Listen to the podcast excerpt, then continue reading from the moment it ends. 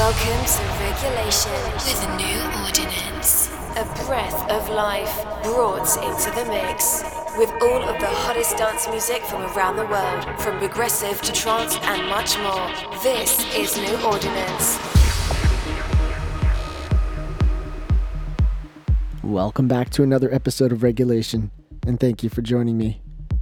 I'm your host, Gray Devio from New Ordinance, and this is episode 146 of Regulation. It's great to be back here together with you as we explore the melodic side of some of the world's best and newest deep, progressive, and trance music.